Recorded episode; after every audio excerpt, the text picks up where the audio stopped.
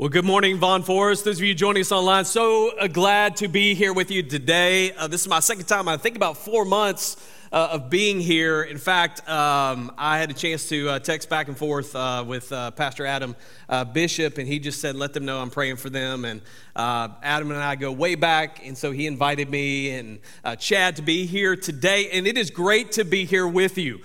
just a little bit about me I actually used to live in Alabama and I was at the, I'm actually a graduate from the University of Mobile. So I uh, grew up in Louisiana, uh, felt a call in my life, so I didn't go to LSU. Uh, different type of religion there, so uh, just as there is in Alabama with a couple football schools that I'm familiar with. Uh, and so I went to school at the University of Mobile, majored in biblical studies, uh, got my master's, and have been a full-time pastor for 26 years uh, now. So still in the game. I think I got 20 more years left, but uh, uh, sometimes it's, uh, it's iffy. But all joking aside, I've got a wife. We've been married 18 years, uh, four beautiful children. My oldest is 13. Uh, she's in eighth grade. I'm to have two middle school kids. So for those of you who have middle schoolers, just why I preach, just be in prayer for me. So it's been awesome with my daughter. We'll see how it goes with my son. So I know the middle school years can be challenging. Uh, but here, here's what I want to do today I want to talk to you about a subject that I've been contemplating for some time, and it's in the area of speed. Because I have a feeling with my four children and us playing sports and, and all the things that we do and the culture that we live in, like you feel the speed and pace of our society and culture. In fact, I would say it this way uh, it does something to you, not just physically, it does something to you emotionally, it does something to you spiritually. The speed of our culture. And it only continues to increase. It's what I want to talk to you uh, about today. Because when you think about speed, we measure things in speed. So we say the speed of sound, we say the speed of light. If you're going somewhere, the, the pace at which you are walking or driving is the speed in which, it, in which you're going, in which you're moving. So whether you're driving, flying, or walking, the speed determines how fast you're going to get to your destination. Or if you got enough in the tank to get to your destination. And really, that's what I want to talk about today because in two years of really uh, doing a deep dive into this in my own life, here's what I realized I'm not sure I can go the pace that I'm going and get to the end and be healthy. I'm not sure I can continue to go how fast we are going and me be healthy at a soul level, to be able to lead my families God wants me to lead them. And there's some things that are true in the area of our culture that are not changing, but how we can react to the speed of our culture, we control. And it's what I want to talk to you about today. So I want to, I want to offer up two questions for you. Here's the first question right here How fast are you going? How fast are you going? Now, obviously, if you're a little literal person right now, you're like, not too fast. I'm just sitting here listening to you. Uh, for those of you watching online, maybe you just look down at your speedometer and you're thinking, way too fast, okay? So thank you. That's me. All right, oftentimes I'm going faster than I think I'm going. But how fast are you going? In your own life, in your own rhythms, your sphere of influence, your family, how fast are you going? You see, in your younger years, like you can go fast. Like you don't even need much sleep. Like you can you can go and go and go. You get up early. I mean, you're you're good to go. Your body heals fast. You can go fast. But some of us are in a season of fast, and some of us, of us are in a season of slower or slow. So, if you're in a season of fast, maybe you have young kids like I do, and I mean, it's just go, go, go, go. Okay? Like, it's just enough for, for my wife, Lindsay, and I to get my kids in bed at night and then put them in bed again and then put them in bed again and again. Can I get an amen for those of you who have young kids, right? And when they finally stay in bed, we're like, thank God, right? When they finally stay in bed, I mean, we let out a, a verbal sigh I'm just exhausted, tired. It's 8:30 at night. It's like it's time to go to bed. Like when you're young, you're like, come on, man, it's only 8:30. Like, what are we doing here? Like we're we can stay up as long as we want to. But when you get older and the pace is fast, you just can't keep up. And sometimes our minds tell us we can, but our bodies remind us we can't. Like our minds say we can, and that pulled hamstring reminds us that we can't. Like I get out with my kids throwing football and playing sports, and I'm like, okay, I can't do what I used to do. I'm talking to you men's softball players here. Your mind says you can, your pulled hamstring says you can't. I know, listen, I know churches, church softball teams like, you guys, whoo, I mean, it's, it's brutal. I actually played sports um, growing up, and I have seven titanium plates and 34 screws, and they're because of men's softball, okay? Like made it through football, basketball, all those things fine in high school. Men's softball, it'll kill you, right? So, but there are things that in our lives that just remind us we can't. Now, some of us, you're, you're in a season and you're going slower. Like maybe, you have, maybe you're a grandparent. And I've been told that, that, that grandparents are, is the reward, having grandchildren is the reward for not killing your own kids. All right, so that's like my goal. That's it. Like, that's what I'm shooting for right there, not killing my kids. So I tell my wife, I'm like, we could kill them right. But I mean, if we don't, then maybe we'll have grandkids and it'll be great. So, uh, like, sometimes that's all that keeps us going, keeps us sane. But maybe you're in a season of life and things aren't moving as fast as it used to move. And it shouldn't, right? Like, it shouldn't move as fast as it used to. But some of us are going really, really fast. I mean, some of us, if we're honest and you stood where I stood and you got the mic and you shared your story, you would say, I'm exhausted. I'm exhausted. I mean, you're stopping at red lights and you're just contemplating how long you can close your eyes, right? Before somebody honks behind you. Just give me one minute nap, right? But I think the great theologian Ferris Bueller had it right. Here's what he said Life moves pretty fast. If you don't stop, take a look at what's going on around you, you're going to miss something. And I think that's true. Life is moving pretty fast. If we don't stop, we don't slow down, we don't hit the gas, then we're going to miss something. So here's the second question I want to throw out to you. Here it is right here. How are you doing? I mean, again, you don't have to answer that question out loud. How are you doing? Have you ever thought we're asked that question oftentimes? We run into somebody out and about and they go, Hey, how are you doing? And you know what our typical response is? Good. Like, I'm good, right? Sometimes here's what we tag it with I'm good, just busy. I'm good, just busy, man. Life's busy. But here's what we're not saying we're not saying we're overwhelmed. We're not saying that we feel anxious, anxiety because we're going too fast, breakneck speeds. We're not saying what the knowledge that we're intaking on our phones and every other system that we're connected to is doing to us at a soul level. So, how are we doing? I, I read an interesting passage in studying uh, this topic. It's actually found in the book of Daniel. I want to share it with you. Daniel chapter 12, verse 4. It talks about the end times. Daniel the prophet is actually speaking about how we what we will experience at the end. And here's what he says. Sounds familiar. He says, "And many shall run to and fro." Well, that's us, right? Like we're running from one thing to another. Busy culture speeding up. Technology's speeding up, everything's speeding up. We're going, going, going. Like, I bought a brand new Honda Odyssey minivan. I'm that guy, okay? So, four kids, six of us, it's just the best. So, I, I bought one in November. And I look at this, I look at the odometer on there, and I'm like, we could have gone around the earth twice just by driving our kids in our own county places, sports and practices and all those things. A few months ago, I had a uh, privilege for the third or fourth time to go to Africa, one of my favorite places on earth. Had got to go to Africa. We were there in less than 20 hours, FaceTiming with my wife in Zimbabwe. Listen, many shall run to and fro, and then watch this, and knowledge shall increase. Well, that's happening in our society. I don't know if you're paying attention. Knowledge is increasing at a rapid speed. In fact, just to give you some statistics, do you know technology is doubling every 18 months right now. Technology is doubling every 18 months.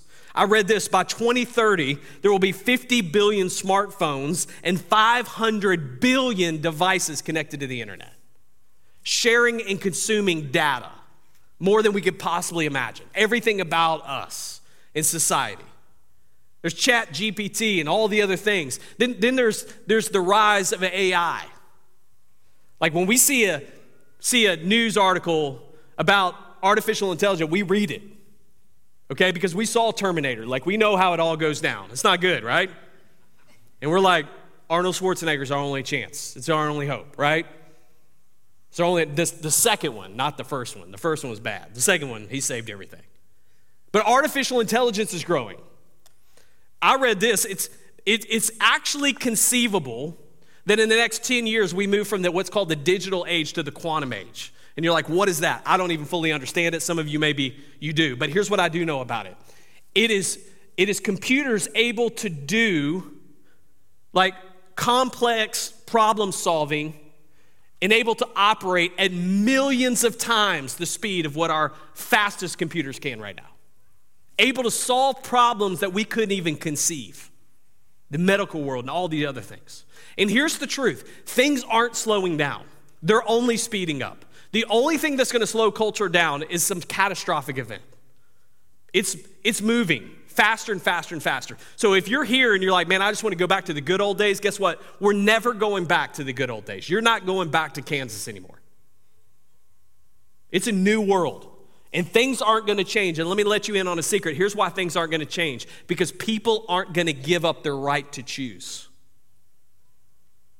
So things aren't going to change. So, what do we do?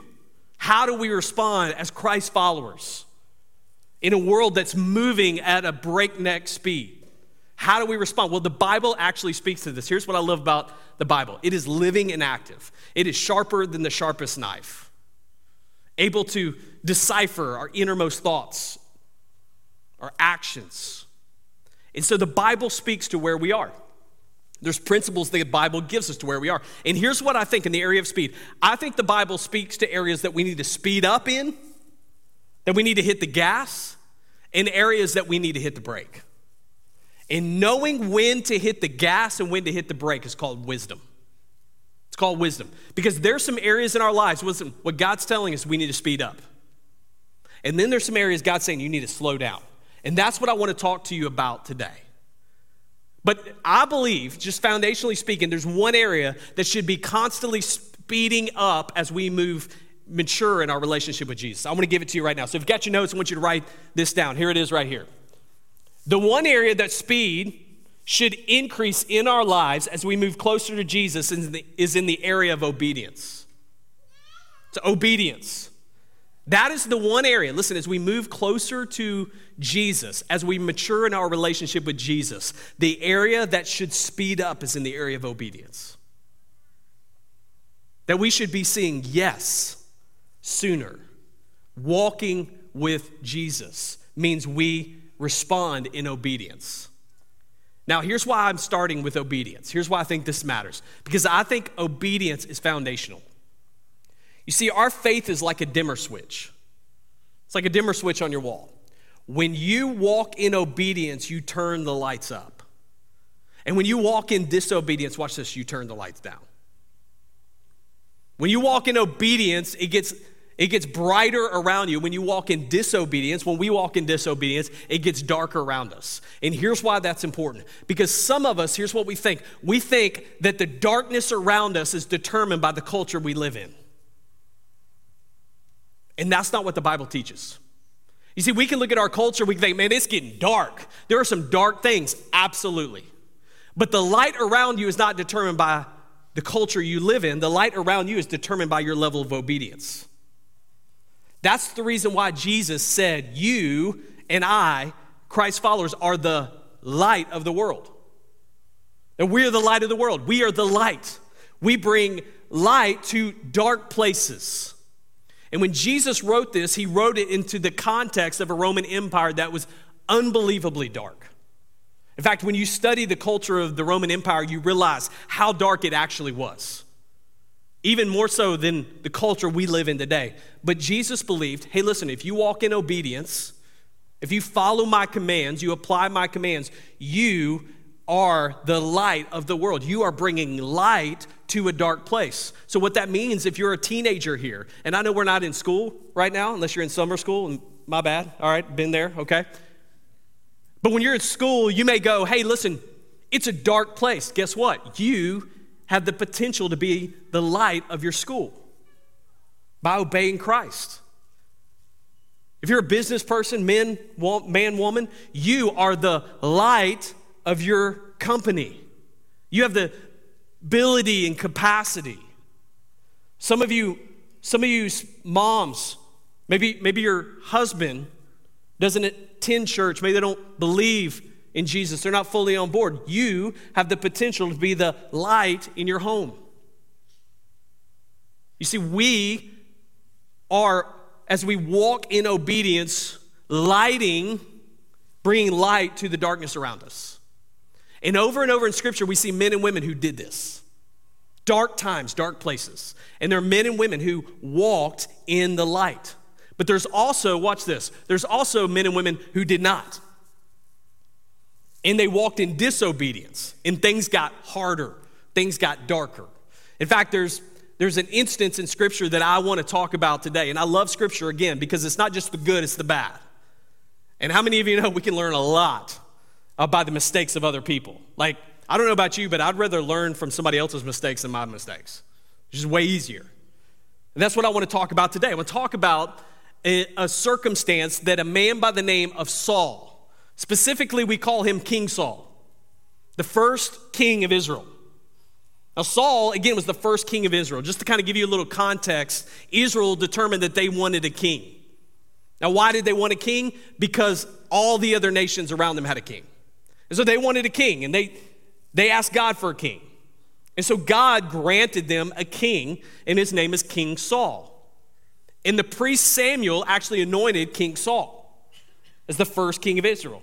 And here's what it says actually in the book of Samuel, 1 Samuel. Here's what it says about King Saul. It says, And Samuel said to all the people, Do you see the man that the Lord has chosen? There is no one like him among all the people. Then the people shouted, Long live the king.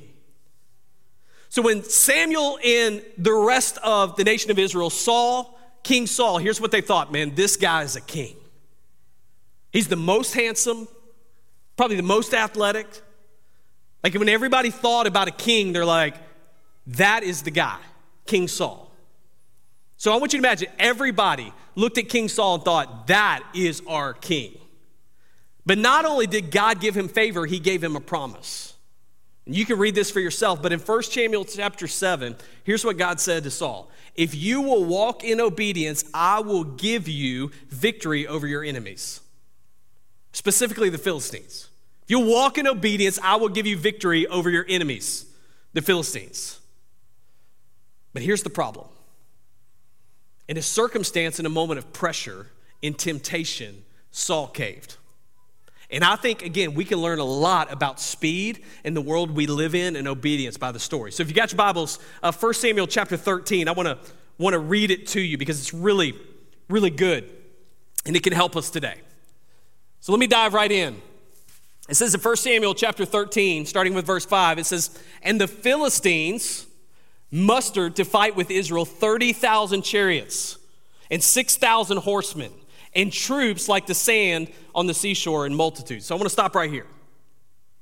The Philistines had an unbelievable army. Like they, they had an army, they had the firepower, they, they, they had more people, more men, and more weapons than the Israelites did. but the Israelites, again, go back to 1 Samuel chapter 7, had a promise that God would give them victory. And so the Philistines were like gods in war. They loved to fight. They loved to fight. They were always looking for a fight. So I want you to think this scenario. If you're, if you're a Lord of the Rings fan, I want you to think Helm's Deep here. Okay? So you got the Philistines who are coming at the Israelites. They're outnumbered, and they obviously have more firepower than the Israelites had. It says they came up from the encampment in Michmash to the east of Bethaven. It says, when the men of Israel saw that they were in trouble, for the people were hard pressed. Of course they were, right? They were scared. The people hid themselves in caves and in holes in the rocks and in tombs in the cisterns. And it goes on, and some Hebrews crossed the fords of the Jordan to the land of Gad and Gilead. And Saul was still at Gilgal, and all the people followed him trembling. And he waited, watch this is important, seven days, the time appointed by Samuel. But Samuel did not come to Gilgal, and the people were scattering from him. So I want you to stop right here. So he waits seven days for Samuel. Now, why was he waiting for Samuel? Samuel was the priest. Samuel was the one who offered the sacrifices to God so that God's spirit and God's power would be with him. So it goes on, verse 9. So Saul, after seven days, Samuel doesn't show up. So Saul said, Bring the burnt offering here to me and the peace offering. And he, not Samuel, not the priest, offered the burnt offering.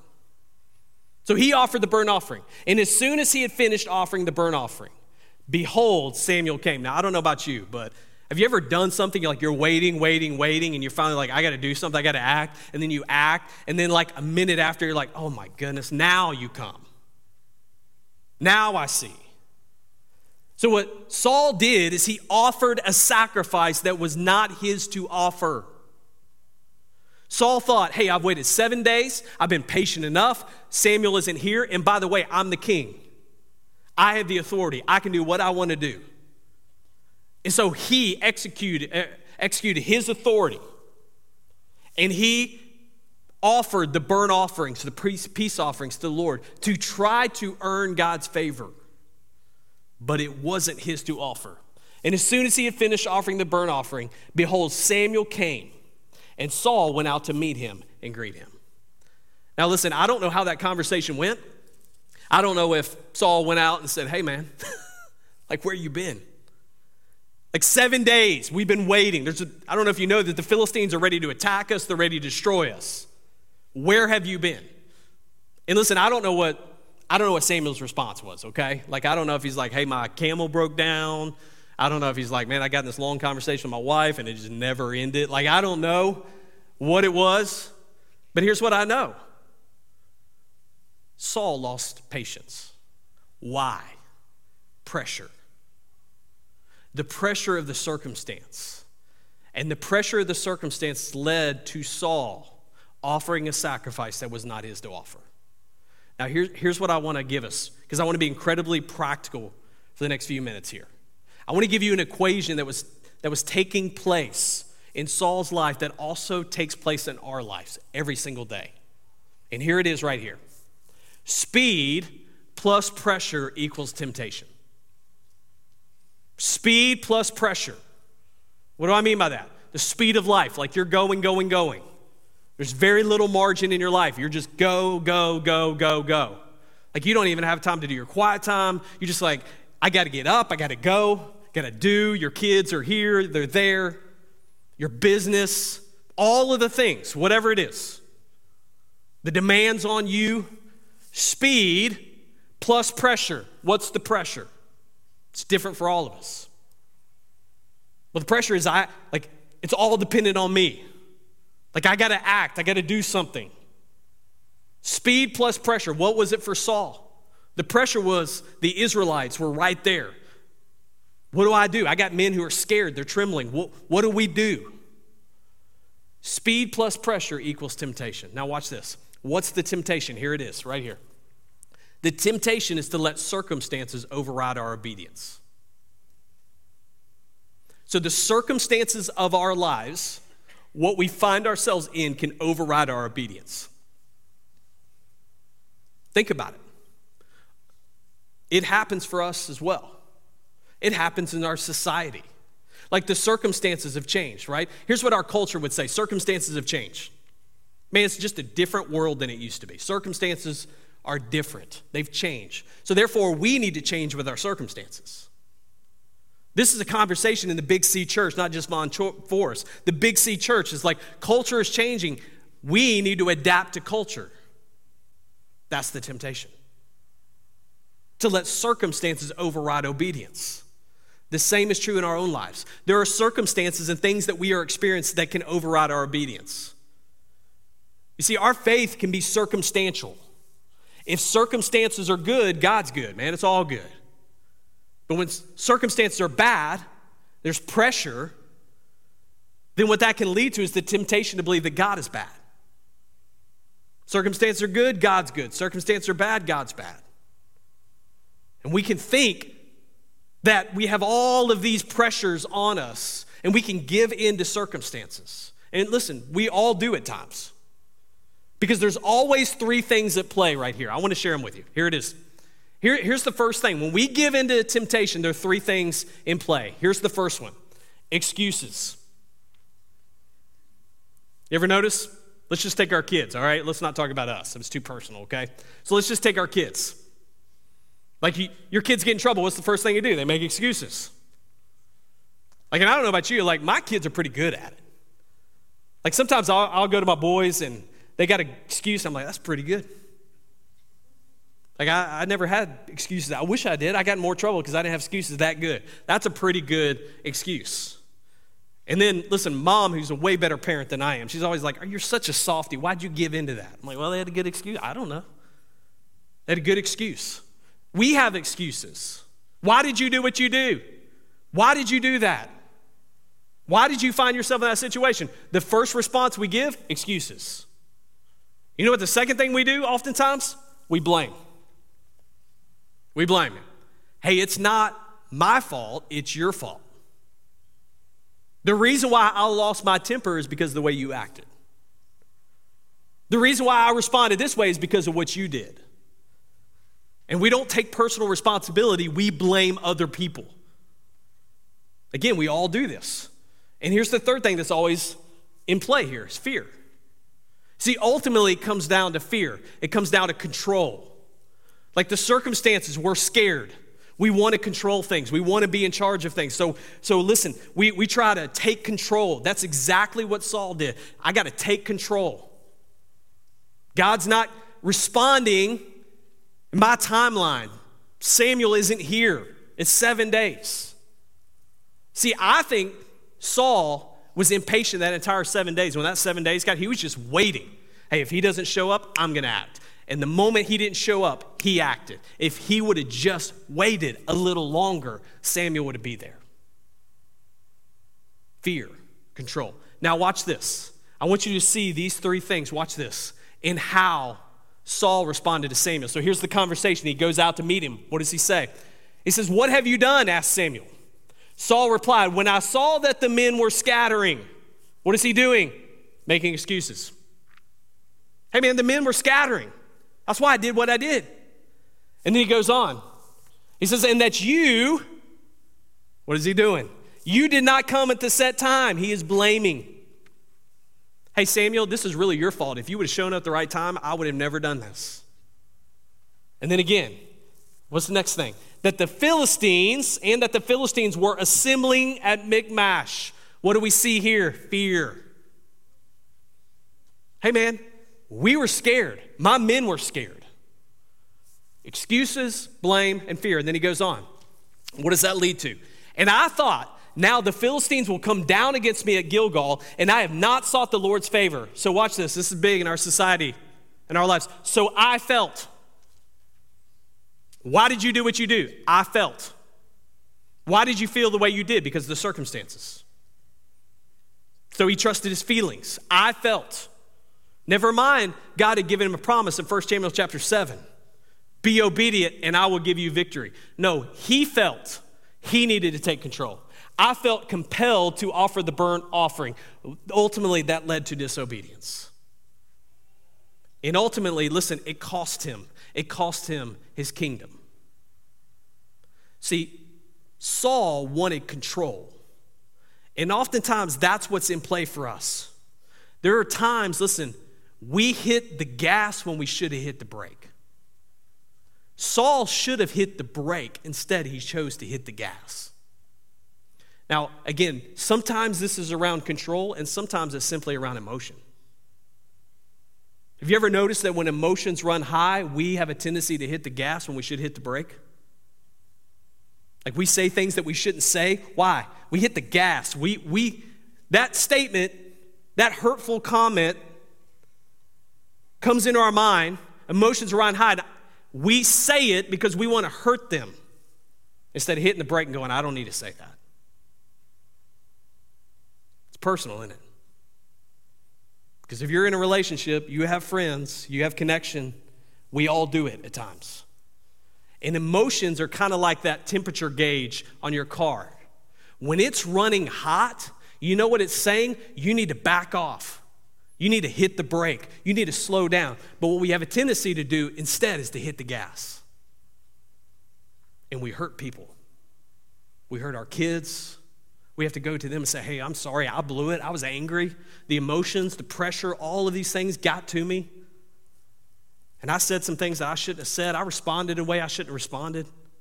And we have to go and we have to ask for forgiveness. You gotta say, please forgive me. I'm so sorry. Speed plus pressure equals temptation. And by the way, this is the way our society works too. It's a multi trillion dollar industry. Speed plus pressure equals temptation. What does that mean? It means you get an email that says, hey, this is a flash sale. It's just good for a moment, a few hours. If you don't buy this now, you're going to lose the opportunity to get it at this price. What is that company doing? Speed plus pressure equals temptation.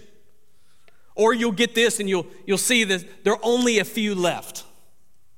It's like, there are way more than that.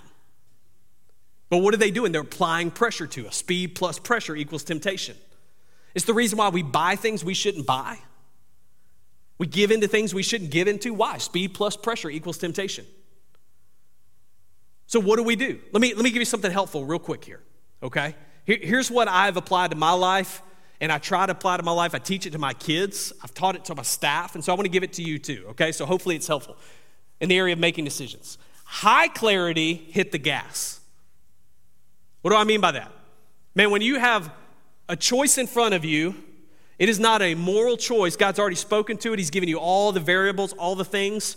It's not, a, again, it's not a moral dilemma. Maybe God's already told you to do it. You just need the courage to do it. High clarity, hit the gas. Some of us, maybe we're in a relationship that we shouldn't be in. And listen, we have all the clarity we need. We're just scared. Hit the gas. But watch this low clarity, hit the brake. When you don't have good clarity, slow down.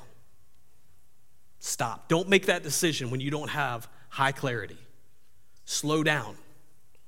Why? Because it's important. Now, here's what happens society wants you to make quick decisions with low clarity. They want you to hit the gas when you should hit the brake. Again, going back to our kids, because this is the world I live in. My son stops me in the hall and says, Hey, Dad, can I go to so and so's house? I'm like, sure, you can go to their house. And then my wife goes, Why did you let him do that? I just told him no. I'm like, Well, that, that piece of information would have been helpful. He didn't say that. I didn't know that we are about to eat dinner. I didn't know all the things. He wanted me to make a quick decision with low clarity. The staff can do the same. My staff can do the same. They'll stop me in the hall. Hey, Matt, I need an answer on this real quick. And I'm like, well, it seems cut and dry based on what you're telling me, so I'll give him an answer. Comes back to bite me. I'm like, well, I, I didn't know that.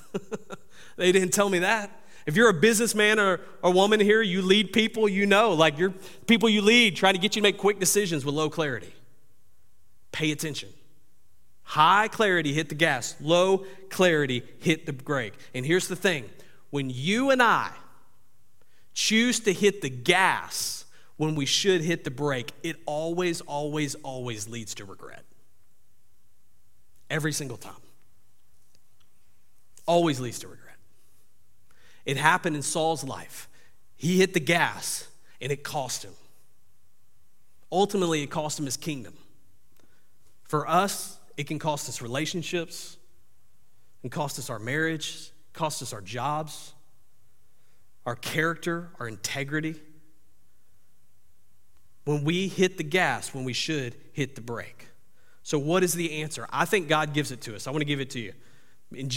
Uh, Jesus actually says it in John chapter 14, verse 21. Let me give it to you right here. He says, Whoever has my commands and keeps them. I love that. So here's what Jesus says Hey, by the way, it's not enough just to say you are a Christian, it's not enough to just to identify yourself as a follower of Christ, to have the bumper sticker on the car, to, to wear the shirt. Whoever has my commands and keeps them is the one who loves me. And the one who loves me will be loved by my Father, and I too will love them and show myself to them. So, what Jesus is saying is we both need to have God's commands and we need to keep God's commands. Saul had God's commands, he just didn't keep them. And here's what he thought this is it, right here. Pay attention. He thought that his sacrifices could earn God's favor. He thought, if I sacrifice the burnt offerings, I will earn God's favor. And we do the same thing. We go to God and we're like, God, I got all these sacrifices, all these things I'm doing. God, I'm serving, doing all these things, trying to live a, a good life. So, God, my expectations is that you respond a certain way to me. And we're trying to earn God's favor through our sacrifices. Like maybe we're driving down the road, we're like, I used to listen to all country music, not anymore. Not anymore. I listen to worship music. For my kids, it's like hip hop. Guys, if you listen to hip hop, hip hop is in my van all the time, okay? And it's like sometimes I gotta go, hey, guys, hey, it's all good. We listen to Christian hip hop, by the way, okay? So, but it's like, hey, time out. And we need to worship. We need to worship. But sometimes we can do all these things, and here's what we can think I did 21 days of my devotional. Doing all these things for you, God, what are you to do for me? And that's not how you earn God's favor. You see, Samuel knew that God didn't want Saul's sacrifice, he wanted Saul's obedience. Watch this. This is so good, so good. Here's what he said. Or here, let me give you this first, and then we'll go to what he said. Your sacrifice is never to be done in hopes that you will get something or earn something. Again, that's what's going on here but rather we should respond with obedience based on what Christ has already done for us. So that's the principle here. Your sacrifice, my sacrifice, is never to be done in hopes that we'll get something. It's in response to what Christ has already done for us. So he sacrificed himself on a cross. He was the ultimate sacrifice. What does he want from us? Obedience. So again, let's go to uh, Samuel's response. Watch this. But Samuel replied, What is more pleasing to the Lord, your burnt offerings and sacrifices, or your obedience to his voice? And then watch this. This is so good. He says, Listen. And I think we all should listen. Obedience is better than sacrifice, and submission is better than offering the fat of rams. Obedience is better than sacrifice. You see, here's what Samuel knew you can have sacrifice without obedience, but you can't have obedience without sacrifice. And what God wants is our obedience. He wants us to do exactly what Paul says in Galatians for us to do. Watch this. What does God, Paul say in Galatians? He says, If we live by the Spirit, let us keep in step with the Spirit. Let us move at the speed of the Spirit. That's what Paul's saying for us. What does it look to be obedient to God? To move at the step, at the speed of the Spirit. Now, I want you to think as we close, I want you to think about this. Have you ever been on a two lane road and the person in front of you is going way slower than you want to go? And it's a two lane road and you're like, I got to pass them. I mean, you can take it for a while, but you're like, I got to pass them. And you get antsy and you get anxious and you're trying to pass them, and then a car, car comes and then you get to the point where you can go, but then it's a double line. Some of you are like, that doesn't mean anything to you. Okay, all right, I get it. And you're like, I got to get around them. And the moment you can, you get around that car and you pass them as fast as you can and get over. Leave them in the dust. Now, I want you to imagine for a second. Imagine that car that was in front of you, you're trying to pass, represents the Holy Spirit. You know what sometimes we do? We're like, God, you're not operating at my speed, my timeline. And I'm going to I'm going to take control of the situation. And that's what Saul did. And it cost him. It cost him. And it cost us. Let me close with a picture. The most famous story in Scripture is probably the story of the Exodus Moses leading the Israelites out of bondage, out of Egypt, into what is known as the Promised Land. And you know the story, they made movies about it, but the, at the very end, God is leading the people through the Red Sea. He parts the Red Sea, and Moses is leading the people through there. And God miraculously leads them to safety and on to the promised land. Now, here's what we know it took 40 years for the nation of Israel, for the Hebrews, to get to the promised land. 40 years. Now, I want you to think about that. This that is 39 years and 50 weeks longer than it should have. 39 years, 50 weeks longer than it should have taken them. It was only a two week journey. Why did it take them so long? Disobedience. Disobedience. Were there perils? Absolutely. Was there temptations? Absolutely. But the reason why it cost them is disobedience. Some of them, it cost them more than time, it cost them their lives. The same is true with you and I. You see, in the end, what God is calling all of us to do is to move at the speed of obedience, to move in step with the Spirit. And it's not always easy. Sometimes it would seem that the easier choice right in front of you is just to be disobedient. But here's what I would submit to you I want to leave you with this right here. This is it practical truth. Whatever you're facing, I don't know what it is, but whatever it is, whatever you're facing, in the end, obedience is always the easiest road in front of you. It's always the easiest road. Is it easy? No. It's not always easy. But I promise you, in the end, it's the easiest road. And you may push back and you may say, well, listen, Scripture is full of people who were obedient and it cost them their lives. History is full of obe- people who were obedient and it cost them their lives. Yeah, but it didn't cost them eternity. In the end, obedience is always the easiest road in front of you. That's why it says in Proverbs chapter 14 this there is a path, there is a road before each person that seems right. It seems easy, but in the end, it leads to death. So I want to leave you with this. What are you facing right now? What temptations, what pressures are you facing where God is saying to you today, you need to walk in step with the Spirit? You need to be obedient. There's plenty of pressures that we all face. But what is God calling you to do? And if you can't hear Him, it may be you're moving too fast. Can I pray for you? Just across this room. Maybe you're watching online. I don't know where you are, but here's what I believe with all my heart. What God is saying to us today, He's saying, I don't want your sacrifices. I want your obedience. Again, He'll get our sacrifice if He gets our obedience. So, God, wherever you're calling us, wherever you're stirring and move us, moving us, God, again, the beauty is that your Spirit is speaking to us individually. God, I pray that we would respond with obedience, that we would move at the speed of obedience, that we wouldn't let the pressures, the circumstances, of what we are going through cost us God, for some who maybe our stories, we're a military family, we moved here. It's another place, it's another town. Pressure on our kids, pressure on our family, all the things. I get it. But in the end, God, I pray that we would respond in obedience. That when emotions run high, that we would hit the brake when we normally hit the gas. And for those of us who don't know you, God, I pray that we would say yes to you.